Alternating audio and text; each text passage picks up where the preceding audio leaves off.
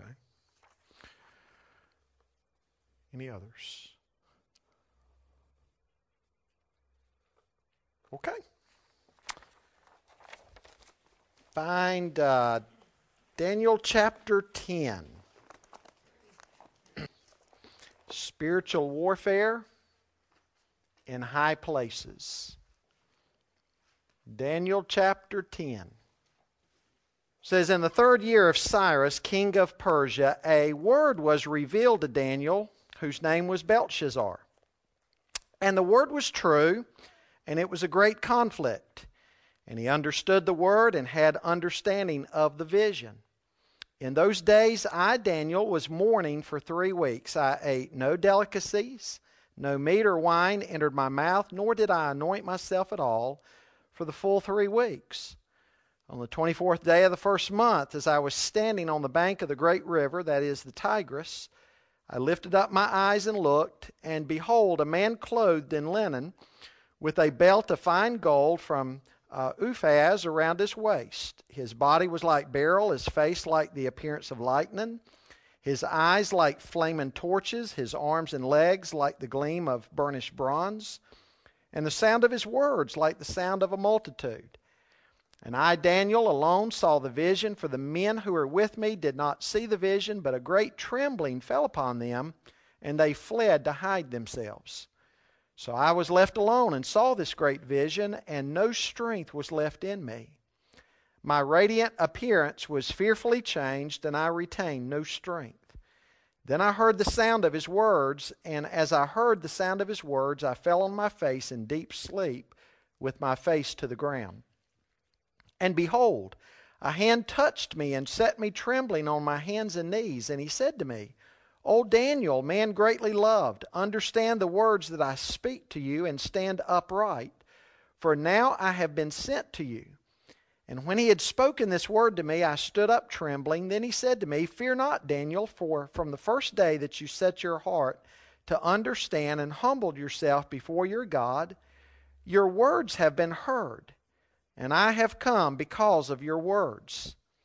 The prince of the kingdom of Persia withstood me 21 days, but Michael, one of the chief princes, came to help me, for I was left there with the kings of Persia, and came to make you understand what is to happen to your people in the later days.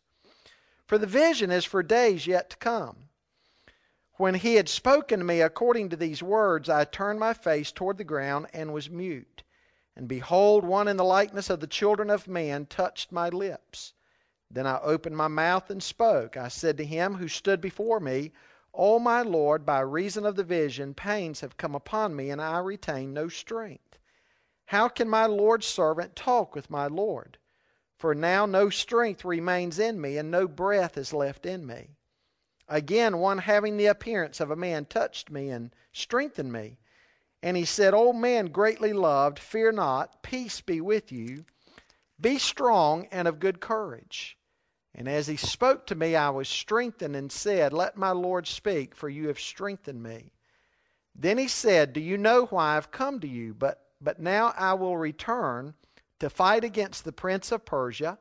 And when I go out, behold, the prince of Greece will come. But I will tell you what is inscribed in the book of truth. There is none who contends by my side against these except Michael, your prince. And as for me, in the first year of Darius the Mede, I stood up to confirm and strengthen him. Daniel 10 introduces us to Daniel's last three chapters, which will constitute the fourth and the final vision in the book the fourth and the final vision. Now, the vision isn't going to be laid out until chapter 11. Chapter 10 is a prelude to the vision. Now, chapter 10 is fascinating in that it pulls the veil back and it allows us to see inside the workings of the spiritual world. Folks, that's what's going on here. That the veil's pulled back and that's the scene that we witness. We, we get a glimpse into the unseen spiritual world. Now, years ago, there was a series of books. They were fiction, but nonetheless, they were quite popular by Frank Peretti. Did anybody read any of those books? This Present Darkness and Piercing the Darkness. Uh, like I say, fiction books, but they were based on this unseen spiritual warfare that the Bible tells us is going on. We know that the spirit world is made up of angels and demons, and the two have their commanders, God and Satan. Revelation 12, in fact, tells us that when Satan rebelled against God, he drew a third of the angels with him, and these became the demons. Now, one class of demons tried to have relations with human women, and so the book of Second Peter tells us that that class of demons is reserved in chains in a place of darkness. But other demons run to and fro on the earth. Now, the demons, of course, do the bidding of Satan. Now, I want you to keep in mind Satan is not omnipotent like God. He can't be everywhere, he's not all powerful. Uh, we do not believe in dualism. Uh, under dualism, there are two sovereigns there's God and there's Satan. And the two sovereigns are battling it out. The Bible doesn't say there's two sovereigns, there's only one. And that's the true and the living God. So Satan has to have his demons go and do much of his bidding. In fact, there in, in the Old and New Testament both, there are very few people. There's only about six or seven people in both Testaments that are said to have actually personally encountered Satan himself, whereas we see demonic activity more widespread. And that's why Paul says in Ephesians 6 that we're engaged in spiritual warfare and we battle not simply against flesh and blood, but against princip- principalities and powers in high places. Now, in Daniel 10, we're given a first hand account or glimpse into this spiritual warfare. First of all, I just simply want to uh, talk to you tonight about the background, and then we're, then we're going to look, uh, secondly, at the vision. And then we're going to make uh, four or five applications out of the text, okay? So the background. The background is given to us in verses 1 to 4. In verse 1, we're told that all this happened during the third year of Cyrus, and so that would have been 536 BC. Now, that's important for us to know because two years have now passed since Cyrus issued the decree for the Jews to go back home after the exile. So the 70 year exile in Babylon is over now. Okay? over 49,000 Jews returned back home. Now that's all. Most of the others had grown accustomed to living in Babylon. And so they stayed. They chose not to go back home. But again, close to 50,000 went back to Jerusalem. But Daniel was not one of them. It is believed that by now Daniel is way too old to have made that journey. Time we get to chapter 10, Daniel would have been up in his 90s. And yet we see here that God is not done with him yet. Perhaps God had him stay behind to continue to be a witness to those Jews that didn't return. Uh, and that certainly might be true, but uh, again, probably most likely is he's just simply too old to have made that journey. Now, folks, let's think of how it might have been for Daniel. He watches many of his kinsmen pack up and go back home. It, it must have been a very emotional time for him. And uh, verse 2 says that Daniel was mourning for three weeks. Now, probably several things led to his mourning. What I've just alluded to, first of all, the fact that his kinsmen are gone. Daniel misses some of them. Uh, by now, also, word has filtered back to him that things are not going so well in the rebuilding efforts. You know, when they got back, many of their neighbors in and around Jerusalem opposed the rebuilding efforts and tried to stop them. You see much of that in the book of Nehemiah. And that was a great burden to Nehemiah as, as well to hear that his kinsmen back home, the rebuilding efforts were going so slowly. And the city was still in such shambles. And also, Daniel might have been burdened because many of his countrymen decided, for one reason or another, not to go back home. And so perhaps that burdened him somewhat as well. Folks, are, are we ever burdened by things? Do we look at the condition of God's people? Do we look at what's going on in the world? Do we ever carry a heavy burden for folks? I hope we do. Well, verse 3 says that Daniel fasted. Fasting is coupled together with prayer when people have a heavy heart and they want to pray. Now, in, in the Bible, fasting uh, points out that when people really want to be uh, spiritually in tune, and they just want to forget about everything else and just concentrate on prayer and seek in the face of God. Uh, oftentimes they would fast.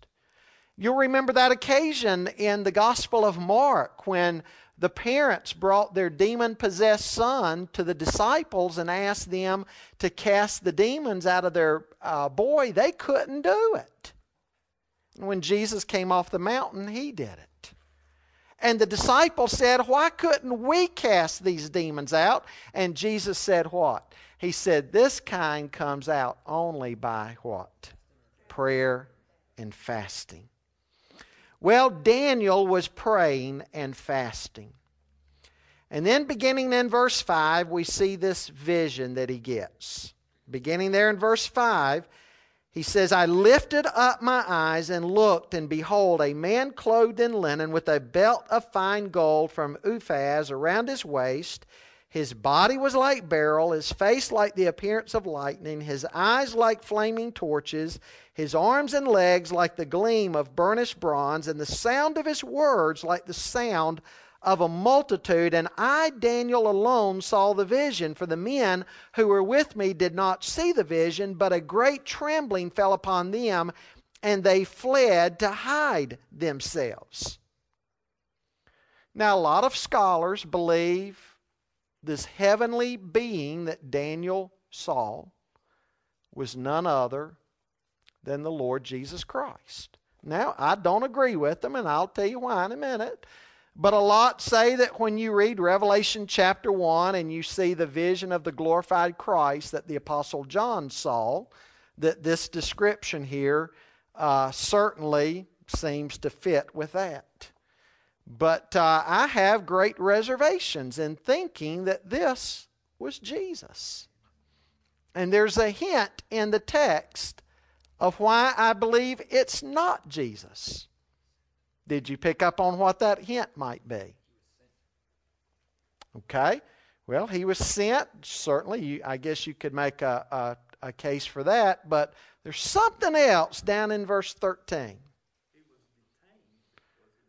Okay. And Claude, what, what would that mean? He was detained by who? Okay, by the prince of Persia, demonic force over Persia and he needed somebody to come and help him, right? And who was it that came to help him? Michael. Now, does that seem to fit with the description of Jesus Christ?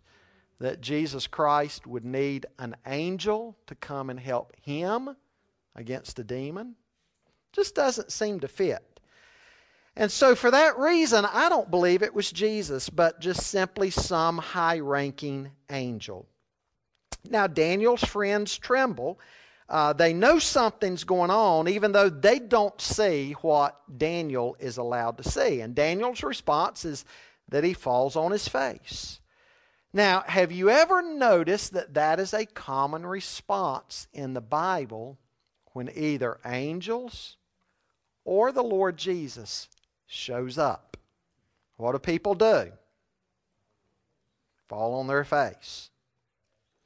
You know, sometimes people today kind of make light of the Lord appearing. I read a testimony one time by Dr. John MacArthur. He said one Sunday a man walked up to him and was boasting and saying, Oh, Jesus shows up all the time to see me. And, and I talk to him. And, uh, you know, when I'm in the bathroom in the morning shaving, Jesus will show up and talk to me. And MacArthur said, Well, what do you do? Guy said, I just keep shaving. MacArthur said, Well, I doubt you've seen Jesus then. Uh, verse 10. Look at verse 10 here. It says, And behold, a hand touched me and set me trembling on my hands and knees. Now, this could be uh, Gabriel. After all, Gabriel has already appeared to Daniel earlier in the book. Then look at verse 11. He said to me, O Daniel, man greatly loved, understand the words that I speak to you and stand upright, for now I have been sent to you. And when he had spoken this word to me, I stood up trembling. Daniel's assured that he was greatly beloved. This must have been very comforting to him. He makes it clear that God wants to communicate with Daniel and he wants Daniel to understand.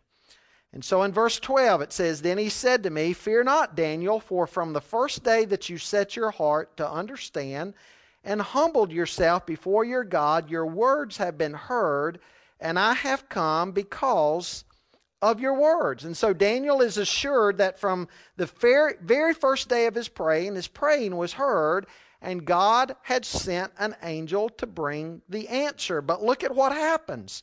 The prince, uh, verse 13 says, The prince of the kingdom of Persia withstood me 21 days, but Michael, one of the chief princes, came to help me. For I was left there with the kings of Persia.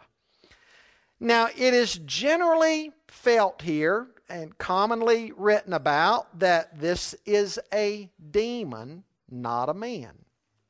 That the prince of Persia came and withstood him.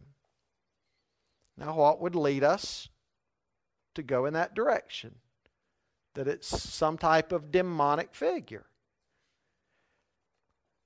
Who has come to dispatch an answer to Daniel? Is it a man? No. It's an angel, right? And this angel is detained. Would an angel be detained by a man? No.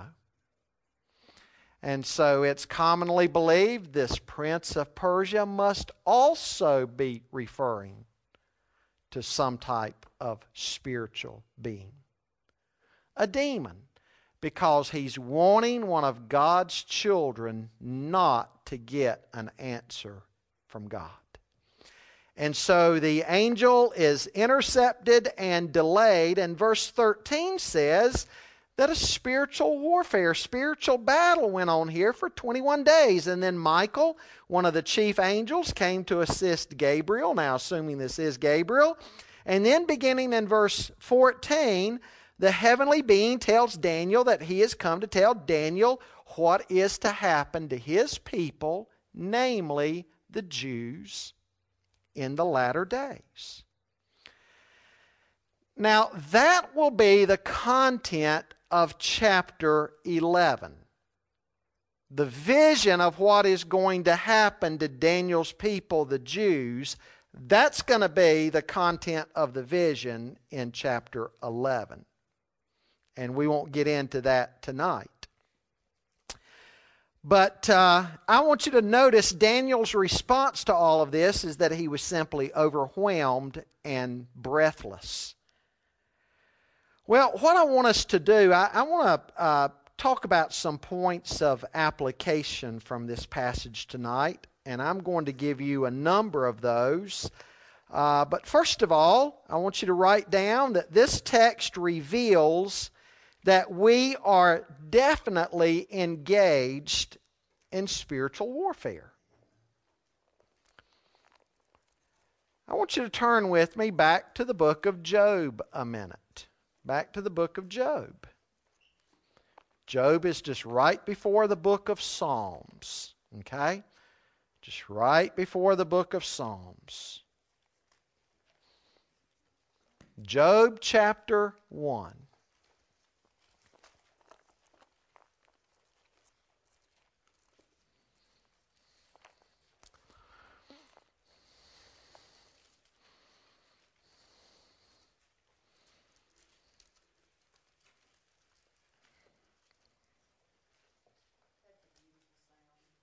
Mm-hmm.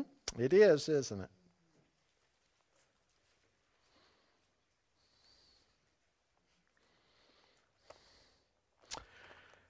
Look at verse 6. It says, Now there was a day when the sons of God came to present themselves before the Lord, and Satan also came among them.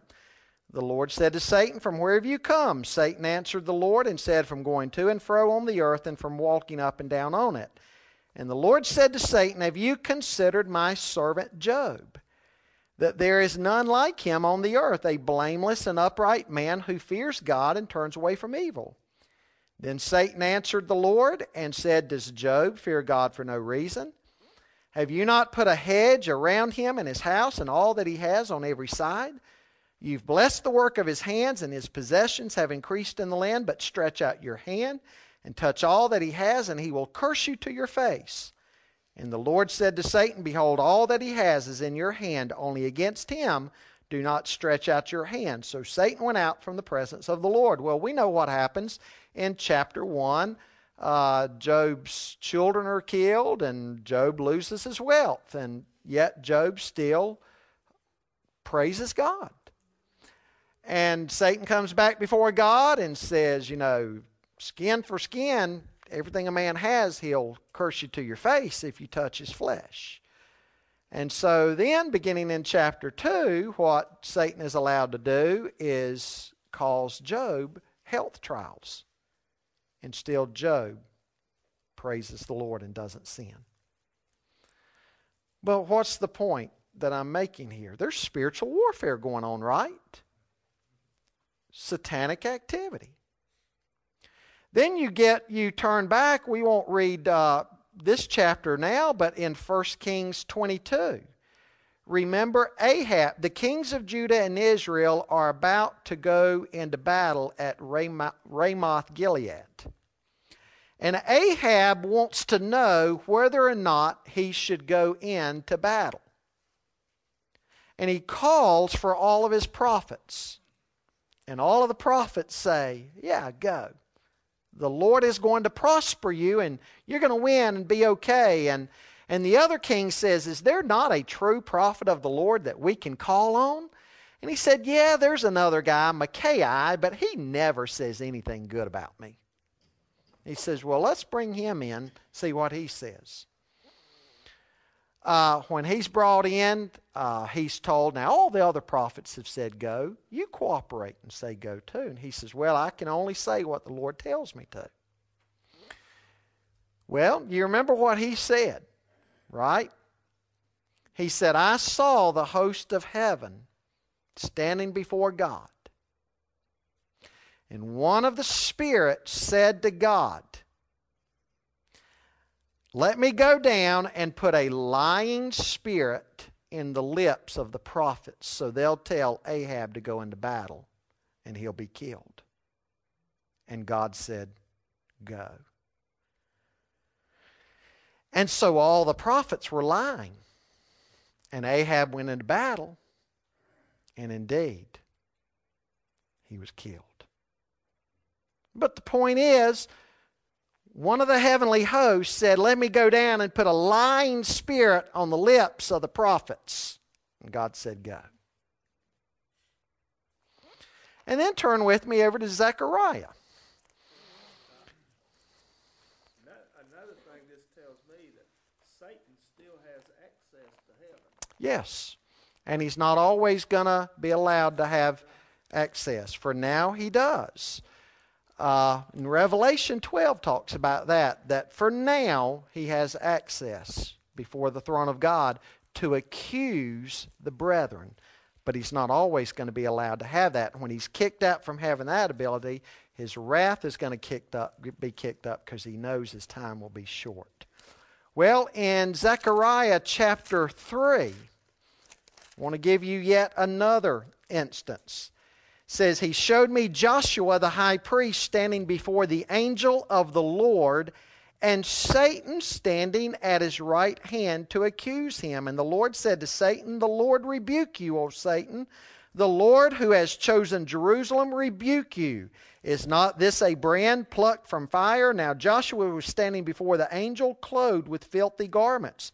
And the angel said to those who were standing before him, removed the filthy garments from him. And to him he said, Behold, I have taken your iniquity away from you, and I will clothe you with pure vestments. And he said, Let them put a clean turban on his head. So they put a clean turban on his head and clothed him with garments, and the angel of the Lord was standing by. And then who can forget that occasion in the New Testament? In Luke, where Jesus looked at Simon Peter and he said, Simon, Simon, Satan hath desired to have you to sift you like wheat. And in the Greek, it's that he's, he's asked permission of God to sift you like wheat, and he's been granted that permission. But I've prayed for you and when you're restored, strengthen the brethren. Spiritual activity going on that oftentimes we're not even aware of. I'm going to have you turn one more place, Ephesians 2. Yes. Sure. Absolutely. Absolutely. Uh, the amount of satanic or demonic activity is only at God's good pleasure, how far they're allowed to take it. Look at what Paul says in Ephesians 2. He says, And you were dead in your trespasses and sins in which you once walked, following the course of this world, following the prince of the power of the air, the spirit that is now at work in the sons of disobedience unbelievers, people in this world, the things going on in this world, and unbelievers raging against God and carrying on. What's behind that, according to this verse? They're following the prince of the power of the air. And then over in Ephesians 6, Paul says, finally, in verse 10, be strong in the Lord and in the strength of his might. Put on the whole armor of God, that you may be able to stand against the schemes of the devil. For we do not wrestle against flesh and blood, but against the rulers, against the authorities, against the cosmic powers over this present darkness, against the spiritual forces of evil in the heavenly places. Therefore, take up the whole armor of God that you may be able to withstand in the evil day, and having done all, to stand firm. Spiritual warfare. There's spiritual warfare going on that we do not see. But the Bible in both the Old and New Testament speaks of it. The Lord Jesus spoke of it. Now, what's astounding here in Daniel 10 is that this warfare extends to what? What does this warfare, this spiritual warfare, what does it affect? Hmm? Prayer, but even even it extends even into what happens among nations. Just think of the implications to that. Demonic powers behind some of the leaders of the world. How about how about modern day Persia? Who's modern day Persia? Iran. And what's the leader of Iran said he wants to do? He wants to exterminate all of the Jews and wipe Israel off of the face of the map. Reckon that could be demonic power influencing him in that direction? Certainly. That, okay, okay. Well, also mentioned here with the prince of Persia is the prince of Greece, mentioned in verse 20. And so Daniel is told about the next two nations that are going to be in control of the world after Babylon. And each of those kingdoms will have demonic power behind it. And so Satan has a foothold in the kingdoms of this world. Maybe that helps to explain a little more some of the corruption and the chaos we see in the news. Second point of application I want to give you tonight spiritual warfare can be a reason for the delay in our prayers. Now, it's not the only reason, but it can be a reason.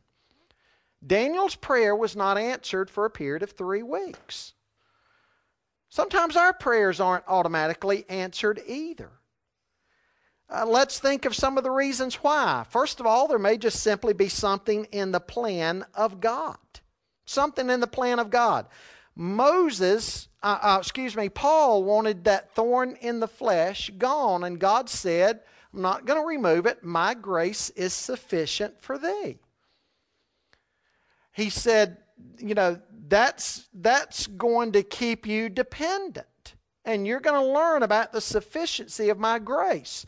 And so sometimes prayers aren't answered or delayed because of something in the plan of God.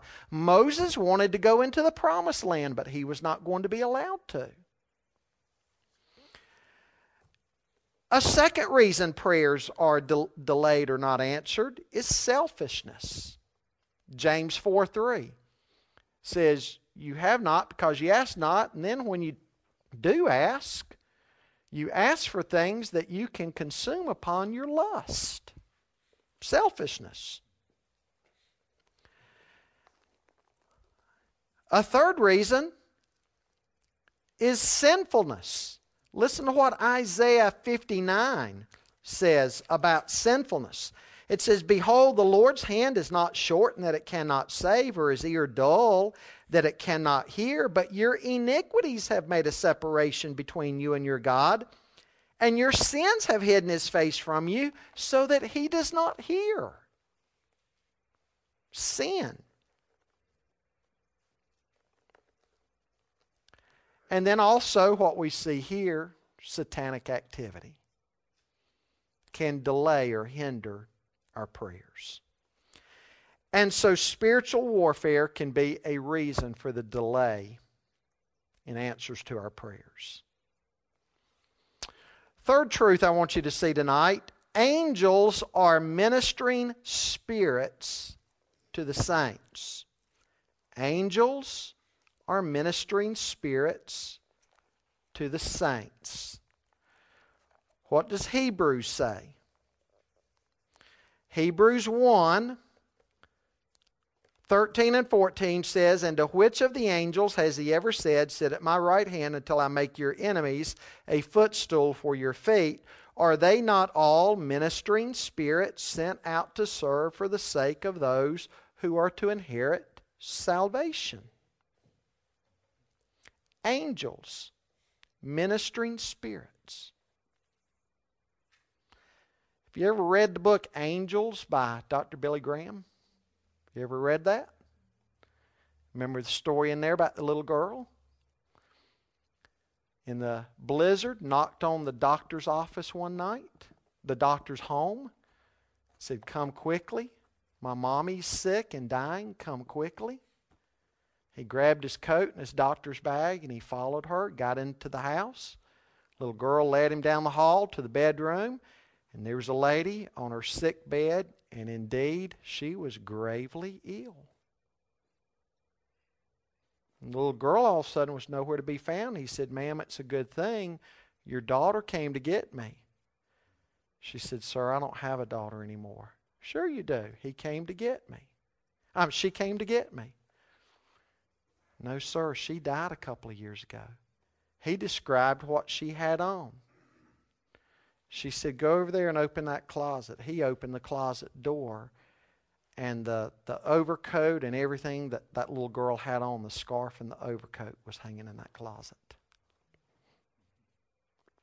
Now, we don't worship angels.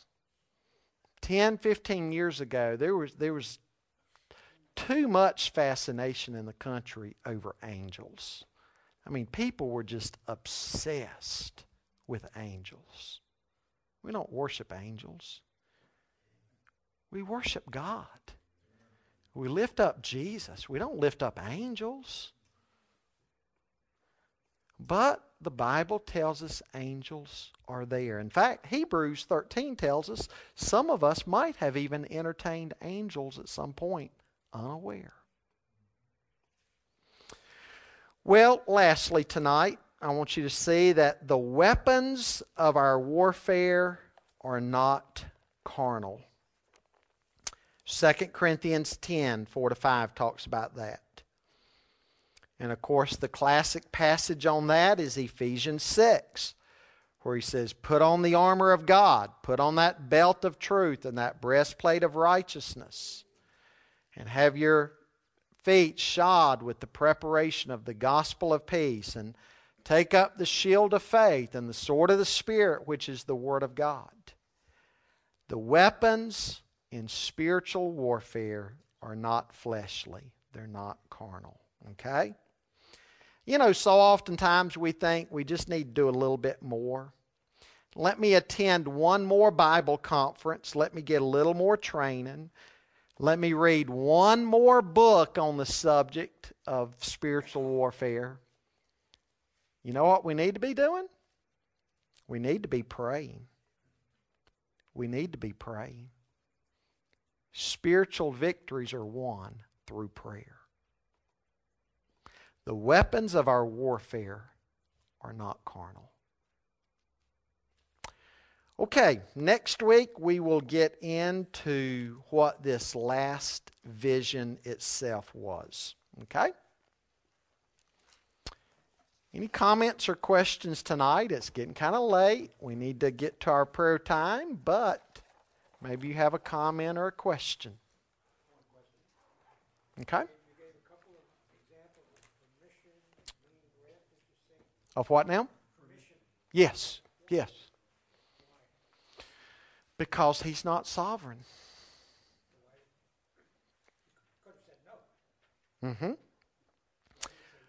Well, God, God sometimes allows testing, temptation, testing, all of that, uh, or allows testing. He, he, God doesn't tempt us, but He allows bad things to happen to prove the saints.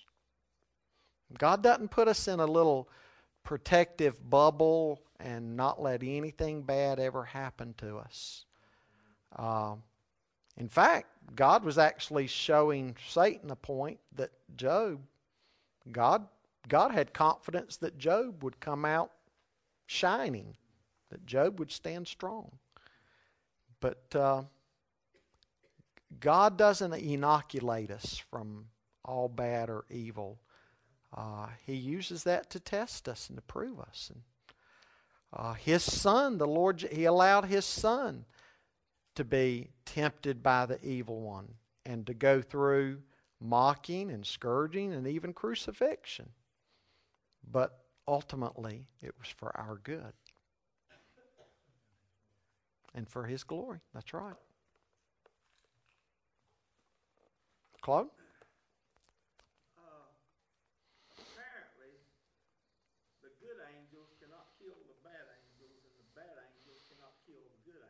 Hmm. Therefore, what determines who wins? I mean, in our society, whoever gets there the mostest with the kills the most wins. the plan and the purpose of God.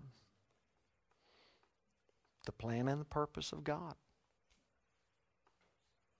God was going to eventually get the answer to Daniel. Yeah, it was delayed, but eventually Gabriel and Michael prevailed and he got the answer.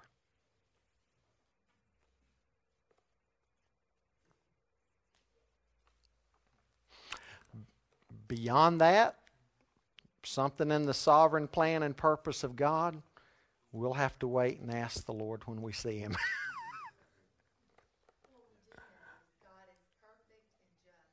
yes.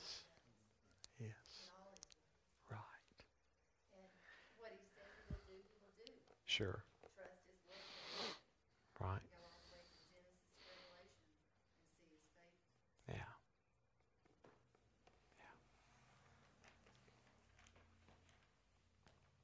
Jacob wrestled with the angel, Mm-hmm. but he just gave up eventually. I, I think instead of killing, one just gives up maybe, Hmm.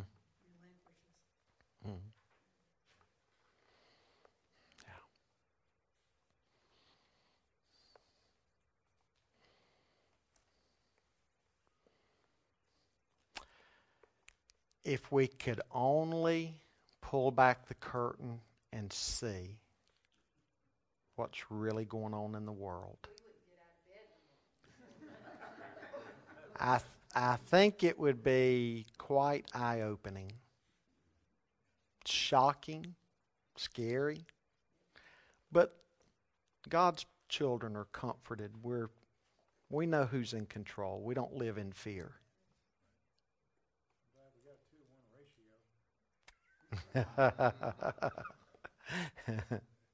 yeah, he drew out a third of the angels. Two third, two thirds are still the angels. Only one third are the demons. Yep. Right. Mm-hmm. Okay, let's go to the Lord in prayer.